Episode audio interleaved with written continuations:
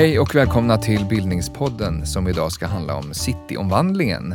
Jag heter Magnus Bremmer och sitter här i studion på Stockholms universitet med Anders Gullberg. Varmt välkommen hit. Tack så mycket. Du får börja med att säga någonting om vem du är. Ja, jag är teknikhistoriker och sociolog och jag har intresserat mig mycket för stadsomvandling och inte minst den stora citysaneringen i Stockholm som är Sveriges största stadsomvandlingsprojekt i modern tid. Strålande. Ja. Kan inte du förklara vad den här citysaneringen eller cityomvandlingen var för någonting? Den korta versionen. Ja, eh, en, en variant är just att det var den största omvandlingen. En annan variant är att under mindre än två decennier så revs 300 byggnader i eh, centrala Stockholm samtidigt som ungefär 80 byggnadskomplex uppfördes och eh, som har st lika stor yta under som över markplanet i många fall. Åren är från ungefär 1950-51 och fram till slutet på 70-talet. Och de byggnader som det handlar om det är ju hela områden där vi idag har Gallerian i Stockholm, Sergels torg och, eh, och de områdena. Alltså stora delar av Klara församling och en del i, i angränsande församlingar också. Och varför gjorde man detta?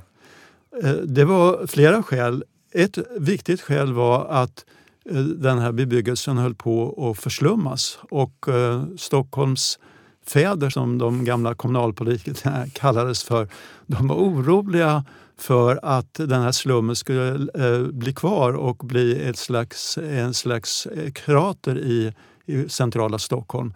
Och det var faktiskt på väg att eh, cityfunktionerna, banker, de stora kontoren, köpenskapen också, var på väg att flytta upp längs Sveavägen mot Odenplan. Och då var man rädd för att den här slummen som, det, som utvecklades skulle bli kvar. En annan förklaring var att man måste bygg, binda ihop Stockholms södra och, norra delar. Och då var det viktigt att dra fram tunnelbanan. Och tunnelbanan var på sätt och vis en utlösande faktor för att man kom igång och, och, och riva i city. Man behövde det för att kunna bygga den. Det var ett argument åtminstone. Det var ett starkt argument. Så det är förslumningen, allmänt risigt skick på många byggnader och tunnelbaneutbyggnaden som är de viktigaste orsakerna? Ja, det kan man säga. Och det här är ju inte bara en Stockholms angelägenhet på sätt och vis. Det handlar, det handlar om det moderna Sverige verkligen, eh, som väckte eko både nationellt och internationellt. Kan du inte säga något om, om... Eh, jo, det kom många delegationer från, från hela världen. Alltså Stockholm uppfattades och uppfattade sig själv också som en slags modernismens föregångare och upp, visade gärna upp Eh, sina fantastiska bravader. Det var inte bara Vällingby som man besökte utan, utan det var också Stockholm city som man gärna eh, fick sig förevisad. Ja just det, Vällingby som är en av de brukar kallas ABC-förorterna. Ja, det. det. är samma stadsbyggnadsgeneration någonstans. Ja, det, det är det absolut. Eh, och det finns också ett funktionellt samband mellan förorterna och city som är intressant. Och det, det är det att eh, det var egentligen bostadsbristen efter andra världskriget som gjorde att cityomvandlingen kom igång. Det var väldigt trögt. Man hade ju tänkt länge att man skulle bygga om i de här områdena. Men eh, inte ens efter kriget så, så lossade det med samma. Men då kom, då kom eh, bostadsbristen som, som ett allvarligt problem. Och för att kunna bygga ut förorterna i den takt som befolkningsökningen och standardökningen på bostadsfronten krävde så var man tvungen att ordna kommunikationer. För eh, man jobbade ju inte i förorterna men man åkte in till, till centrala stan för att jobba. Och med bussar till förorterna klarade man inte av att transportera så många som behövdes. Eh, det var till och med så att man fick skjuta upp utbyggnaden av de södra förorterna för tunnelbanan inte var klar i tid. Mm. Så det var, det var liksom bostadsbristen som pressade på utbyggnaden av tunnelbanan och som i sin tur sen ledde till att man kunde sätta spaden i jorden, börja riva i centrala city och dra fram tunnelbanan. Och sen användes tunnelbanan också som en slags murbräcka. För det, det är inte så stor idé med en tunnelbana om eh, om, den inte, om inte tunneln går hela vägen. så att säga. Mm. Så har man börjat bygga så finns det väldigt starka incitament att riva hela vägen. Mm. Men alltså, man kan ju se i mindre svenska städer liknande typer av betongkomplex centralt. Är det också del av samma omvandlingsvåg? Ja, det kan man nog säga. Det, eh, att eh, Stockholm var en slags förebild på sätt och vis. Även om det inte var någon som ville upprepa samma skala då. Men, men idén att det gamla, en hel del av det gamla skulle bort och att man skulle bygga om och bygga modernt och i en, den optimistiska anda som var på 50-talet. Mm. Rivningen av Klara-kvarteren är ju den kanske mest kända incidenten, eller vad vi ska kalla det, i det här projektet. Ja, ja. Det har ju som ett romantiskt skimmer över Klara-kvarteren och det nämns ofta som ett liksom, kulturmord. Ja. Ja, det var, det var där tidningskvarteren låg och uh, det fanns många gamla kaféer och uh, öl, ölschapp och sånt. Uh, de, vi kommer ihåg Klara Bohemerna som rörde sig där också. Och det fanns många småbutiker och det var allmänt trivsamt. Men det var lite också, lilla, lilla Paris? Ja, och, och, det fanns mycket, mycket slum också och el, elände många nedgångna fastigheter och eh, väldigt låg standard. Det var egentligen här som det fanns kvar eh, utedass längst i stan så vitt jag eh, minns. Men skulle man så här efterhand kunna rädda fler byggnader? Det är klart att man skulle ha kunnat göra det men frågan är vad, som skulle ha, ha, vad man skulle ha för verksamhet i byggnaderna. Hela idén med cityomvandlingen var ju att anpassa centrala delen av stan till det som näringslivet efterfrågade, moderna kontorslokaler. Många av de eh, bolag, eh, banker och så vidare som hade verksamhet eh, och intresseorganisationer i de här områdena, de hade verksamhet på kanske fem, tio olika ställen vilket var ganska opraktiskt. Mm. Men det, var det så att också mycket av byggnaderna var bortom räddning i Klara? Ja, en del tror jag var ganska nödvändiga att, riva. Det, det är jag ganska övertygad om. Mm. Men det är klart att man skulle kunna ha byggt om allt i ett kulturreservat. Frågan är bara om det hade legat så bra till i centrala Stockholm. Vad var annars? Det fanns också en kulturtanke med själva ombyggnationen, eller hur? Ja, ja. I bilden av det nya city som man ville skapa. Ja, det var, det var ett modernt city för moderna människor och eh, Eh, det fanns väldigt mycket tankar på att ordna för eh, liksom, olika kulturutbud, mötesplatser och så vidare. Då. Och det fanns en ganska stor omsorg i tankarbetet. Till exempel så anlade man terrasser vid, runt omkring Hötorgsskraporna en trappa upp. Och de var ju meningen att stockholmarna, de som jobbade i city, skulle kunna gå upp på sin lunchrast och sola och sådär. Mm. Eh, och det fanns också idéer om att själva Sergels torg under den så kallade pinnen så skulle det vara en väldigt fin restaurang. Man drog särskilt fram gasledningar för att man skulle kunna ha en, ett eh, för, förnämligt kök. Mm. Och Kulturhuset som ju ligger där än idag är, är ja, också. Ja, det är, det är väl egentligen det som blev utav flera goda tankar. så att säga. De, mm. de här terrasserna runt Hötorgsskrapan de stängdes ju så småningom på grund av busliv och knarkhandel. Mm. Okay. Var det inte så också att det var väldigt fokus på bilism i den här modellen? Det finns en väldig massa parkeringshus i ursprungliga planer och det ja. blev väldigt många parkeringshus också. Ja. Vad var tanken där? Eh, man gjorde ju prognoser över hur, hur man trodde att, att biltrafiken skulle utvecklas. Och då eh, lutade man sig väldigt mycket mot amerikanska prognoser och tänkte att det kommer att bli som i Amerika här. Mm. Och då räknade man ut hur mycket eh, parkeringsplatser som skulle behövas och hur stora vägar som skulle behövas in till city. Eh, och det är ganska kul om man rör sig i cityområdet så finns ju Klarabergsgatan som är väldigt bred. Vi har Hamngatan som är väldigt bred också. Men om man tittar i de båda ändarna av det här trafikkomplexet, nämligen vid Norrmalmstorg och vi på Kungsholmssidan vid Klarabergsgatan slutar i Lindersplan så blir ju gatorna väldigt smala plötsligt. Mm. Och det beror på att man inte fullföljde den här trafikledsutbyggnaden. Hade det med protester att göra eller, eller Eh, någon annan? Ja, det kan man väl säga. Hade, hade man fortsatt eh, eh, Eh, bygga ut som man hade tänkt sig, det vill säga gjort eh, cityomvandlingen mer än dubbelt så stor som den faktiskt blev, så var tanken i slutet på 60-talet. Då kanske man hade gjort det här färdigt. Men det fanns också speciella protester. De som hade hand om Serafimerlasarettet ville inte släppa fram eh, den här breddade vägen tvärs över området som innebar att det skulle rivas. Och Norr Mälarstrand skulle bli en boulevard in i, mot city så, så man skulle kunna fräsa med sina bilar vidare ut på Strandvägen som var tanken Okej, då. ja, okej. Ja. Ja, vi ska prata mer också om, Ja. om eh, protester och så. Men Mm. eh, i hur hög grad skulle du säga att hela det här projektet hänger ihop med eh, det faktum att Sverige inte var med i andra världskriget och hade de så kallade rekordåren efter det andra världskriget? Ekonomiskt hade det ju naturligtvis en betydelse på det sättet att det fanns resurser här i, i Sverige på ett annat sätt. Eh, och och ehm, tillväxten var god och, och ehm, ja, det fanns pengar både i, i privata kassor och i, hos kommunen. Så, Mm. så att, eh, det var en av förutsättningarna naturligtvis. Och i, i eh, många andra europeiska städer så handlar det om att återuppbygga efter världskrigets skador mer. Ja, Men om vi ska gå lite längre bak i historien och försöka se var de här tankarna börjar någonstans. Var skulle du vilja att vi började? jag skulle vilja att vi börjar vid istidens slut.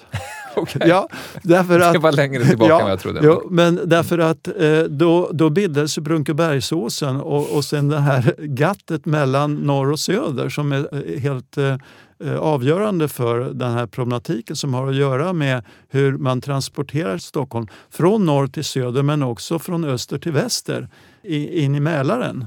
Mm. Därför att det är de konflikterna eh, om trafiken mellan de här två flödena som en gång gav upphov till den här problematiken som, som det handlar om. Då. Mm. Men om man ska gå fram till eh, den tanke, tankemässiga eh, upprinnelsen så får Ja, man... liksom om ja, den moderna staden. Ja. Jag, jag, jag tror att man ska titta på Lindhagens plan från eh, 1860-talet som ju var inspirerad utav boulevarderna, inte i första hand de i Paris utan de i Sankt Petersburg faktiskt. Säg något mer om, om Lindhagen och hans plan. Ja. Det är alltså inte Lindhagens plan. Nej, utan Stockholm, utan Lindhagens plan. Ja, det som är mest utmärkande för den det, det är ju att i stort sett eh, hela Stockholm skulle byggas om eh, efter med, med mycket bredare gator. Man skulle släppa in ljus och luft eh, mellan husen. Och eh, det som är det mest utmärkande är ju en 70 meter bred Sveaväg som går ända ner till Gustav Adolfs torg och som bryter igenom Brunkebergsåsen. Man skulle liksom schakta bort den i, i stor utsträckning och sen braka rakt ner. Och Lindhagen blev den som gjorde den här stadsplanen och eh, fick Ja, uppdraget. Så att säga. ja, just det. Han och, och flera andra då i, i samarbete. Det, den, den första versionen är från 1867. Ja, just det. Men det genomförs egentligen delar av planen först mot slutet av 1800-talet. Ja, det sker ju etappvis i små, små delar och de delar som genomfördes det var de som låg utanför den gamla bebyggelsen. Mm. Det som var innanför mäktade man inte med. Man kom liksom inte igång med, med några rivningar och sådär som man, som man hade tänkt sig. Det finns en liten del utav planen som är genomförd när det gäller den här Sveavägen och det är kvarteret norr om Odengatan, norr om biblioteket. Mm. Där det finns en, en park på västra sidan. Mm. Och där kan man se hur, hur bred den här vägen var tänkt att vara. Men Sveavägen i sig är en, det är en ren produkt av Lindhagens plan. Ja, den blev ju mycket smalare smalare Ja. Mm. och gick inte ner till eh, Gustav Adolfs torg heller. Men boulevardtanken ändå börjar sätta sina spår här i Stockholms stadsbild i med Ja, det jo. arbetet. Ja. Eh, och inspirationen är alltså från Sankt Petersburg, inte från Paris. Nej, alltså eh, det där är belagt genom historiska studier. Eh, Och det var via influenserna ifrån Helsingfors då och vidare till Sankt Petersburg som de kom till Lindhagen. Mm. Säg något kanske om den parisiska influensen, för den, den eh, var ju ändå stark i tiden. Ja, det var ju att man byggde om eh, Paris, rev otroligt mycket i de centrala delarna. Då drog fram stora boulevarder. Både för att eh, för, eh, motverka förslumning eller, eller så men, men också för att bereda plats för trupperna och som skulle hålla koll på upprorstendenser i staden. Men det var också en väldigt stor fastighetskarusell runt omkring det här. Det finns något som kallas för Sveavägsdebatten. Ja. Och det handlar om det här. Ja, Ja. det gör det. Kan du inte säga vad det handlar om? Jo då. Eh, I, I början på 30-talet så hämtade Stockholms stad hem den mest framstående stadsplaneraren i landet, eh, Albert Liljenberg från Göteborg. För man tänkte att han skulle hjälpa till att lösa de här problemen. Alltså, egentligen hade man diskuterat att bygga om i Stockholms eh, centrala delar åtminstone från sekelskiftet eh, 1900 och det fanns planer 1912 som fördes ganska långt fram.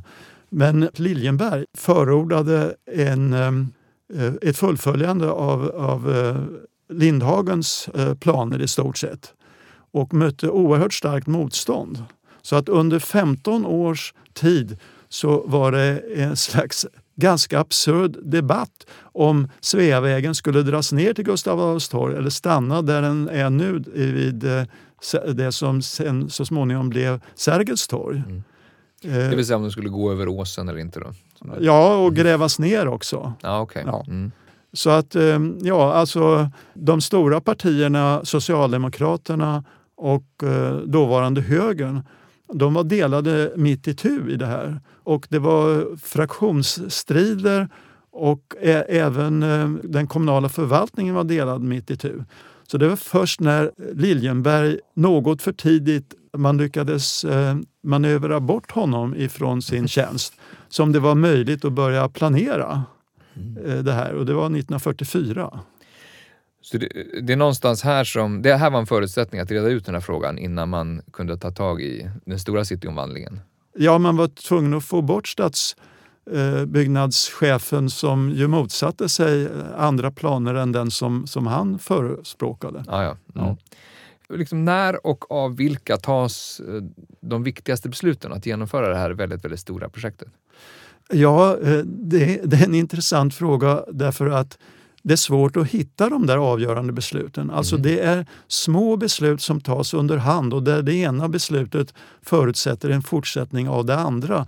Och jag tror att det var liksom förutsättningen för att det hela skulle kunna börja rulla. Man laddade upp strax efter kriget, och, och, alltså eh, 40, 45, och det gick inte att komma igång. Och, och även fast eh, Liljenberg var borta. Och, och ehm, det fanns ingen stor plan egentligen. Det, planen som var var att tunnelbanan skulle fram. Mm. Och det, då tog man små, små, det kallas för frimärksplaner och kritiserades också därför att, att det var ett sätt att, att inte ta ansvar för helheten utan ta de små bitarna. Mm. Så att det var ju först eh, sex, 1962, efter 12 år, som man fick en översiktlig plan över vad, vad som skulle hända. Det var det som kallas för City 62. Ja, Och det kom en City 67 också. ja just det. Och här började det hända saker, eller hur? Ja, det hände ju hela tiden Ja. kan man säga. Okej. Men ta, det är inte så att det, det, blir, det blir mer och mer djärvt här?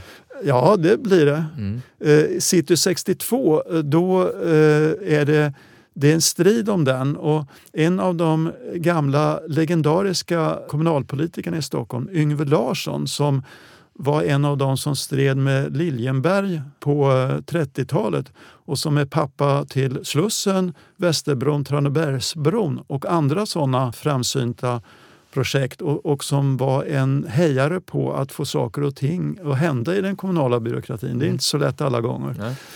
Han var en av dem som hade en ledande roll när det gällde att få igång ombyggnaden, cityomvandlingen, upp i, i hög ålder.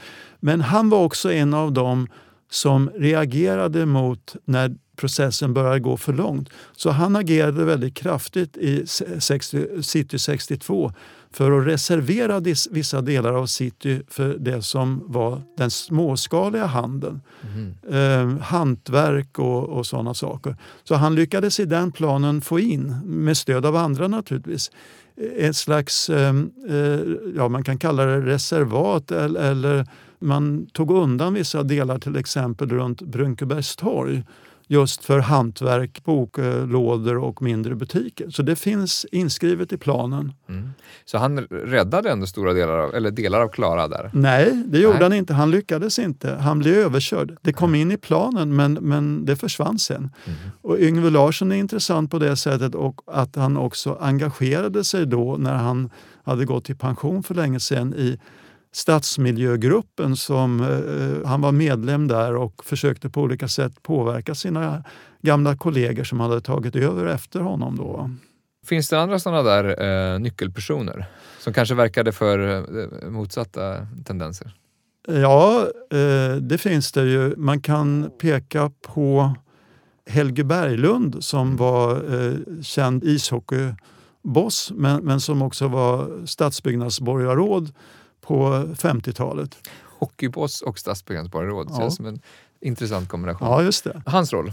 Ja, han var väldigt drivande när det gällde att, få igenom det här. Eh, han var känd för att alltid ha en liten anteckningsbok där han skrev upp vad olika personer skulle utföra och den tog han alltid upp när han träffade dem sen och och förhörde sig hur det, hur det låg till med det här. okay. Men egentligen var det här ett väldigt kollektivt projekt. Det är liksom en gigantisk omvandling och det var mycket Yngve Larsson som hade erfarenheter från att hantera den här motsträviga kommunala byråkratin som gjorde att man hittade en lösning som egentligen är genial. Mm. Därför att man skapade någonting som så småningom kom att kallas för generalplaneberedningen. Och i den satt då alla ledande politiker från alla partier. Under sig hade de då alla förvaltningschefer i stan som var berörda av Citysaneringen och det var ganska många. Och Därtill hade man ett slags exekutivt utskott som var de tjänstemän som hade det operativa ansvaret för att driva igenom detta. Och, och det, det, här var en sån otroligt effektiv organisation så att den blev till och med sen ehm, förklarad olaglig på, på 70-talet. För att frågor inte bereddes tillräckligt mycket? Eller? Ja, just det. Man, man, eh, gick, eh, alltså, man gjorde ju upp och fattade beslut här som egentligen borde ha gått via fullmäktige. Mm. Och sen också då att man hade tummen i ögat på alla förvaltningschefer. De fick ju rapportera fortlöpande mm. sina tillkortakommanden och det var naturligtvis inte så kul i, i en sån här församling. Så skapade Yngve Larsson en, en, en, mer effektiv organisation än vad han kanske hade önskat då, stadsbyggnadsmässigt? Med tanke på vilka beslut som togs? Ja, det kan man väl säga. Eh, det finns en intressant eh, logik i den här typen av omvandlingar som både har att göra med det här med tunnelbanan som jag berättade om förut. Nämligen att börjar man bygga en tunnel så är det bra att göra den färdig. Mm. Den, eh, den tekniken använder man också sen när, när det gällde den här biltunneln som går under city. Det, det är också där så att det, den blir poängfull först när man har byggt den färdigt. Mm. Men, men det är också så att när man ska eh, bygga nytt så måste man ju först eh, förvärva fastigheterna och sen riva dem. Och det måste man ju göra. Man måste ha en slags beredskap också Eh, så att de som ska evakueras har någonstans att flytta. Mm. Och Det gör att det, att det blir en, en process som måste rulla på. Och rullar den inte på då stoppar projektet upp och då är, det, då är risken otroligt stor att det hela havererar. Mm.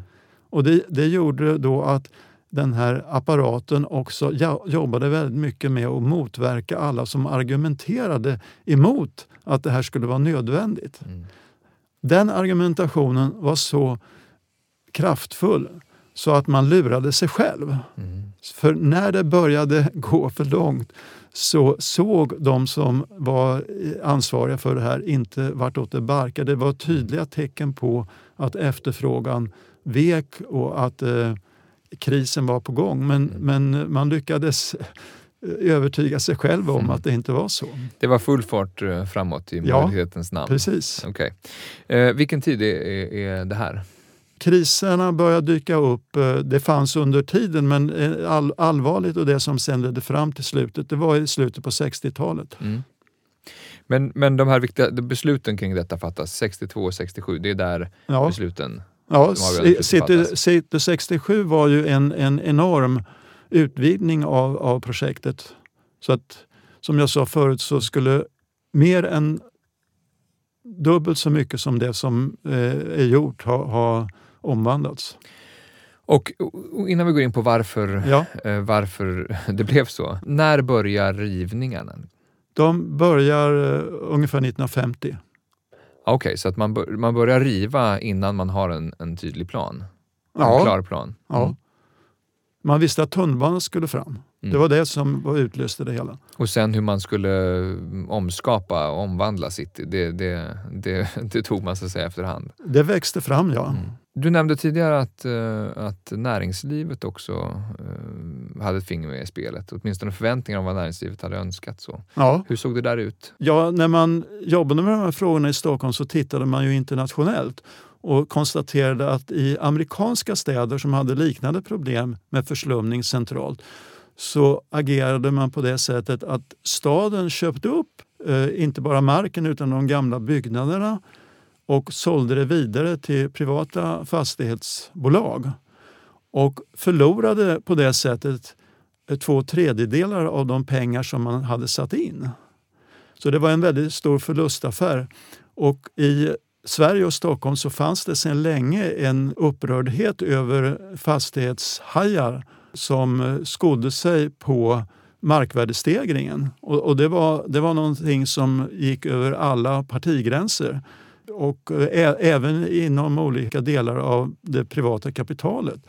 Så man kan ju nämna som en historisk anekdot att eh, representanter från huset Wallenberg eh, kommenterade eh, markaffärerna i Stockholm på det sättet att de enda som, man, som staden hade anledning att ångra var de som man inte hade gjort.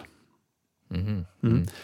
Och Det här, den här allmänna inställningen var ju att, att man inte skulle tjäna pengar på att inte, inte utföra ett, ett vettigt arbete utan bara genom spekulation. Och det gick igenom väldigt mycket av politiken.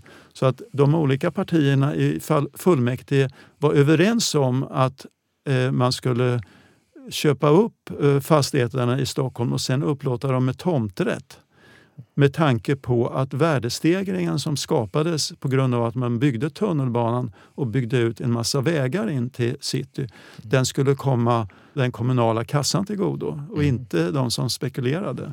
Det var komplicerat därför att eh, det privata näringslivet var inte intresserade av egentligen att bygga på tomträtt utan de ville äga marken. De var naturligtvis intresserade av att kunna etablera eh, stora byggnadskomplex centralt för att eh, bedriva verksamhet där. Men där fanns en spänning då mellan eh, den politik som Stockholms stad drev i, i ganska stor utsträckning i full politisk enighet då, va, när, det gällde, när det gällde tomträtten. Så det, fann, det fanns en period när privat näringsliv inte accepterade att bygga i city utan de försökte bygga i periferin istället. Och de stora näringslivsorganisationerna de lyckades eh, slinka ur det här greppet och tackade nej till att bygga i eh, Hötorg city och istället, byggde istället uppe på Östermalm. Men i, i första fasen var det liksom perifera delar eller icke-konventionella delar kanske man kan säga av, av eh, näringslivet, nämligen sparbankssfären som engagerade sig. Mm och, och eh, bondekooperationen eh, de var de första som accepterade att bygga på tomträtt i city. Man kan säga att det hela, det hela löste sig genom att Skandinaviska banken byggde på tomträtt i, eh, vid Sergels torg. Eh, Och I och med det så var storkapitalet engagerat i city och i och med att man gjorde stora investeringar där så var man intresserad av att det skulle rulla på. Och Det finns en intressant koppling där med eh, Handelskammaren som under, eh, med Gösta Bohman som eh, initiativtagare var väldigt mycket emot citysaneringen under 50-talet. Och Handelskammaren uttalade sig alltid negativt om de planer som staden la fram. Och det där tyckte då den kommunala ledningen var väldigt irriterande. Man kunde ju inte fortsätta att driva eh, det här mot näringslivets uttryckliga intressen. Och det, inne, det innebar då att eh, då hade Hjalmar Mer blivit finansborgarråd och eh, tagit över lite grann av rodret i de här förhandlingarna. Mm. Hjalmar Mer är en viktig person. Ja, han är, han är väldigt viktig. Eh, men det var inte han ensam som rev Klara som man påstår. Ja, det är det han är ja, ökänd för. Ja, precis. precis. Mm. Men eh, när han hade bestämt sig för, eh, efter att ha rådfrågat sina medarbetare om det här var en bra idé att fortsätta med citysaneringen så var han väldigt effektiv. Och han ställde en fråga till det privata näringslivet. Vill ni ha ett funktionsdugligt city? Mm. Och då hade han också ordnat så han, att han skulle möta de stora bankernas ledning och några stora byggbolags eh, vd också. Och samma dag så publicerar han på DNs kultursida en stor artikel som handlar om hur vi ska ha det i city. Så att de här, eh, det här privata näringslivets företrädare de får förhandlingsbudet från mer i tidningen på morgonen. Mm. och det som, det som det resulterar i då, det är att det privata näringslivet, bankerna, en del försäkringsbolag och de stora byggbolagen ställer sig bakom citysaneringen.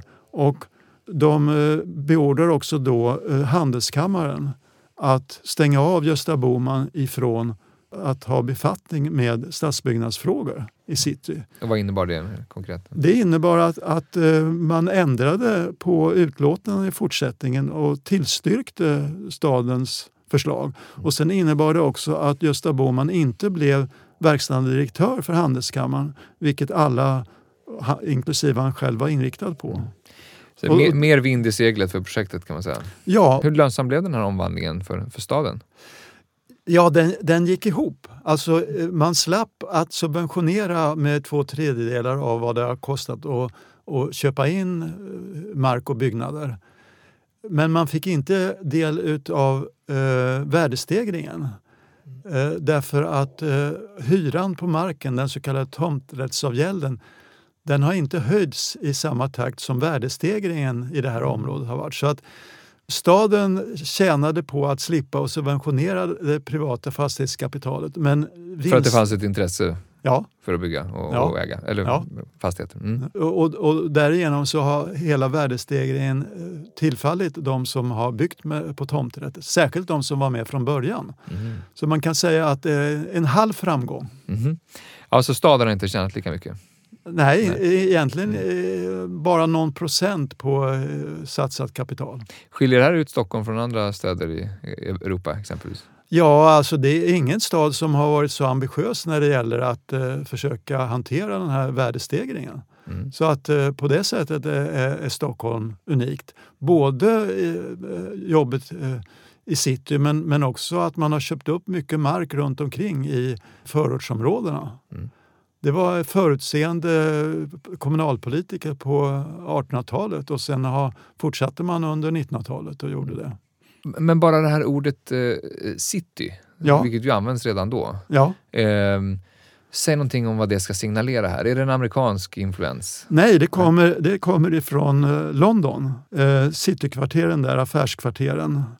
Eh, det användes ganska tidigt i en mer allmän betydelse. Jag kollade det och eh, Strindberg var nog en av de första som använde det i den i den uh, överförda betydelsen. Så tidigt? Och, och ja. som ju också diktade om luft och ljus och esplanadsystemet Lindhagens. Ja. När börjar protesterna mot rivningarna bli en, eh, en fråga så att säga för det här projektet? Det började redan alldeles i början på 50-talet. Det var, fanns en organisation med Eh, affärsidkare eh, i, i eh, city som motsatte sig det eller ville ha ett inflytande över, över hur, hur man skulle bygga om. Mm. Men de manövrerades ut av Helge Berglund och andra. Sen kom det protester på, i början på 60-talet från så kallade kulturpersonligheter som eh, gjorde olika uppror. Man pratade om de 29 och de 39 som, mm. som skrev upprörda protester i, i tidningarna och sånt där. Va? Mm. Och, eh, och det handlade om klara rivningarna då framförallt? Ja, man ville, nu fick det vara nog. Ja. Men det, det spelar inte särskilt stor roll. Särskilt inte efter det att eh, det, det lokala, den lokala staten och kapitalet hade funnit varandra här. Mm.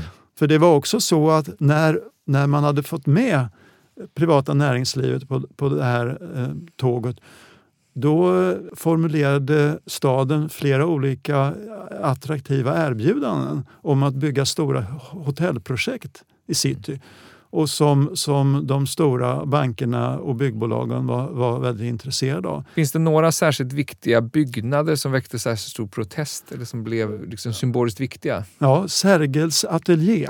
Sergels ateljé? Ja, Alltså skulptören Sergel? Ja, precis. Som, som låg i närheten av Hötorget. Mm. Det var en sån där byggnad som, som det diskuteras mycket om och också om man skulle kunna ha, ha kvar den Mm. på något sätt. Det fanns en del frikyrkor och så också och det fanns faktiskt de som gjorde planer på att de skulle ligga kvar, det vill säga sju meter över marknivån. Mm. Det, det föreföll inte särskilt realistiskt. Ja, för marknivån, det sk- det skapades en helt ny marknivå. Ja, ja. Det är en hel, I city är det en helt konstgjord marknivå. Det finns ingen mark utan det är lika mycket utrymme under som över. Så det är ett betongdäck. Därför kan man inte plantera träd annat än i, i tråg i cityområdet. Ja, ja. Ja. Och, och när börjar liksom den civila olydnaden märkas i protesterna?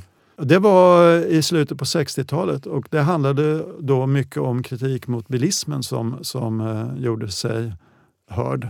Att man skulle dra så pass stora leder rakt Ja, in i city? Ja. Mm. Eh, Och ganska snart blev det också kritik mot eh, rivningarna, särskilt som det var väldigt mycket just i eh, slutet på 60-talet, början på 70-talet, där man inte hade några som skulle, vi- ville bygga. Så att eh, de här groparna blir ju större och större. Ja, de här kratrarna i Stockholm Ja. city, hur länge, är, hur länge ligger de där egentligen? Ja, det är ju flera år. Och, och det var ju ovisst länge när de skulle kunna fyllas Mm. eftersom både Stockholms stads kassa, att det var ebb- ebb i den och i, i det privata näringslivet också. Det var ju en, en eh, ekonomisk kris alldeles i början på 70-talet som man glömmer bort ganska mycket idag när man ser tillbaka. Och den tog sig bland annat uttryck i att Stockholmsregionens befolkning, som man ju ofta tror har växt Mm. hela tiden, den minskade faktiskt några år i början på 70-talet. Mm. Och, men det är först i slutet av 70-talet som de här delarna st- står helt klara egentligen?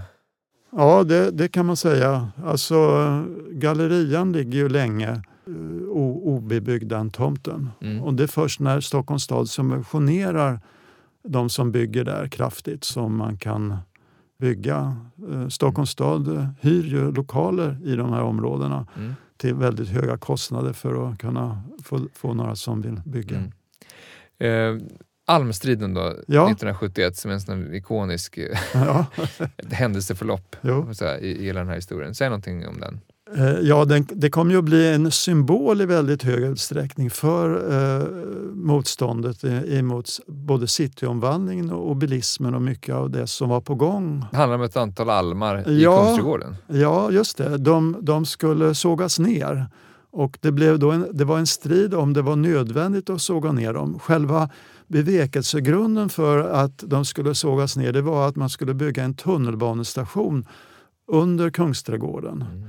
För tunnelbanan som då var planerad att gå ut till Nacka. Men eh, poängen med att, eh, eller orsaken till att man räknade med att behöva riva eller såga ner almarna det var att SL planerade en ganska stor underjordisk galleria i anslutning till tunnelbanestationen. Och här är det då Helge Berglund som direktör för eh, SL, då, eh, kollektivtrafikbolaget, som driver på detta. Anledningen var ju då att det här var lönsamt och framförallt var det ju tänkt att Nackaborna skulle göra sina stora inköp i den här eh, gallerian då under Kungsträdgården Mm. innan de åkte hem till sig. Mycket underjordiska planer Ja. i det här projektet. Hur gick det med almarna sen då? Det var ju en process under flera år med överklagande och, och protester också i, inom fullmäktige och så. Det som sist och slutligen hände det var att på våren, i maj 1971, så var det bestämt att de skulle fällas. Men det var ett eh, beslut som man försökte hemlighålla men på något sätt var det personer som hade snappat upp att det var någonting på gång så det ordnades med telefonkedjor och folk ryckte ut i natten. Då, va? Samtidigt så körde då kranbilar fram och eh, på natten så började man också såga i almarna. Mm. Samtidigt som folkmassan tryckte på och faktiskt också bröt igenom det avgränsningsstängsel som fanns och några klättrade upp i, i almträden. Och sen var ju den stora avgörande frågan, skulle polisen fullfölja och rensa Eh, Med folk i träden? Ja, ja hur skulle man göra? Mm. Och då var det en polischef som deklarerade att vi kan inte ta på vårt ansvar för det kan bli allvarliga skador om, om vi fortsätter. Så mm. att polisen drog sig tillbaka. Och sen var det under lång tid en fråga om hur man skulle gå vidare.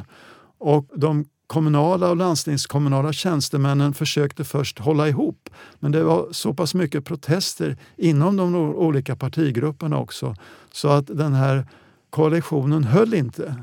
Och några av dem som var kvar längst och stred för det här det var Hjalmar Mer och en, en folkpartistisk eh, landstingsråd som, som också fällde det kända uttalandet om gatans parlament som sen har tillskrivits Hjalmar Mer men det är alltså denna folkpartist som yttrade detta. För att de räddades? De räddades. Mm. De står kvar fortfarande mm. Eh, eh, och har väl än så länge klarat sig från almsjukan. Ja. det är ju också eftermälet av hela den här omvandlingen präglas väldigt mycket av romantiken kring Klara kanske och kritiken mot rivningen. Ja. Men också av den här typen av händelser.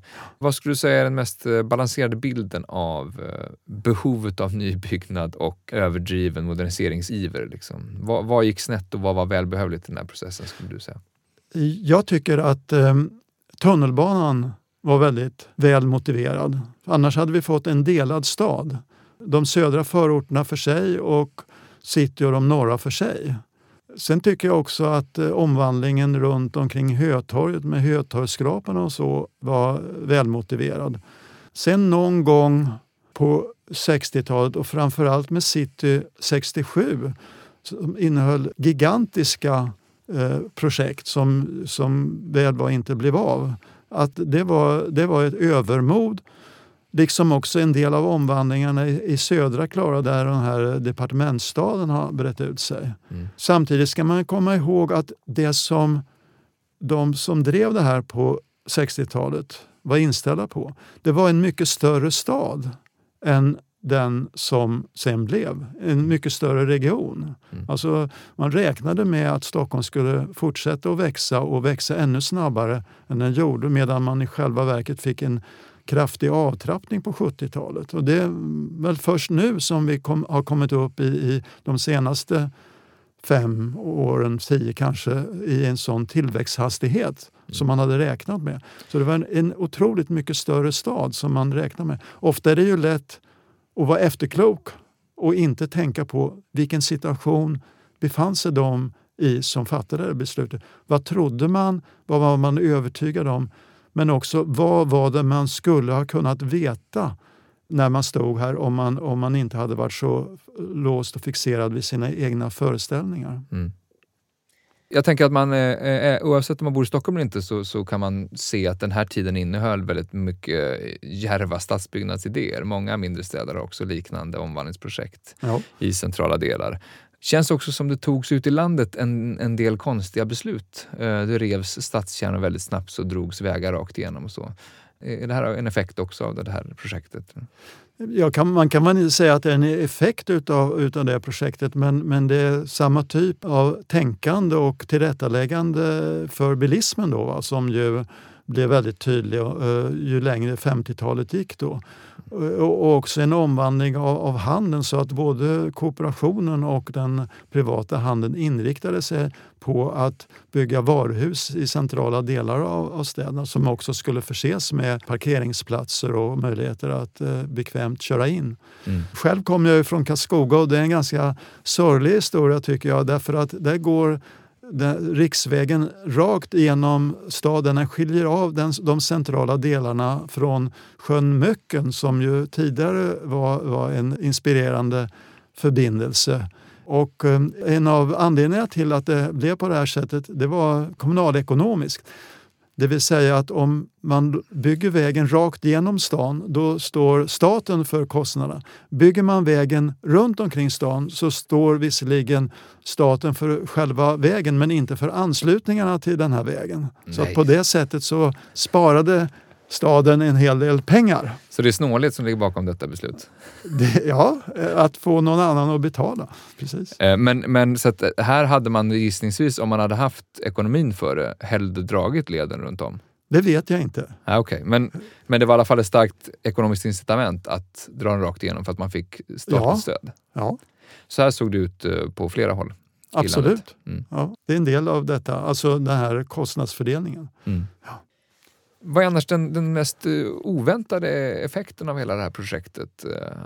Jag kan ta ett litet exempel och det är den, eh, den fullständiga kaos i trafiken som är runt omkring Mäster Samuelsgatan och upp och nerfarten till Klarabergstunneln, den som går till den delen av, av Stockholm. Då, va? Där det alltid är trafikköer och väldigt svårt att komma fram. Eh, och det finns en intressant historia bakom det. Den som har att göra med att den här tunneln den skulle egentligen fortsätta på en bro över Birger och landa uppe vid Östermalmstorg. Mm. Där Östermalmshallen skulle rivas och det skulle byggas en hel del parkeringshus. Mm. När det nu inte blev så, så var idén att man skulle gräva igen den här tunneln eftersom eh, den inte var en så bra trafiklösning. Men istället så lät man den vara och eh, så låter man den landa i Mäster Samuelsgatan och det skapar detta trafikkaos. De som sitter fast där tänker nog inte på att den lösning som skulle kunna varit det hade varit att svischa vidare ända bort till Östermalmstorg. Ja, den lösningen saknas det uppenbarligen. Men visst var det, mycket med bilarna helt klart här. Visst var det så att det var en massa parkeringshus som byggdes och sen så har det omvandlats till andra saker? Absolut. Tanken var ju att det skulle strömma in väldigt mycket mer bilar till stan, eh, till city, än, än vad det faktiskt gör. Och, och, till en del beror det ju på att de här stora trafiklederna inte har byggts ut i den omfattning som, som det var tänkt. Men, men det verkar också vara så att eh, många har aversioner mot att betala eh, för sin parkering och att man, man hellre satsar på att skaffa en väldigt fin och dyrbar bil än att mm. och betala för att ställa den någonstans. Så det stämmer, flera mm. av parkeringshusen har byggts om och väldigt många av de som var planerade byggdes aldrig. Mm. Vad skulle du säga att eh, cityomvandlingen och alla sådana här berörda stadsbyggnadsidéer under den här tiden säger om 1900-talets eh, Sverige?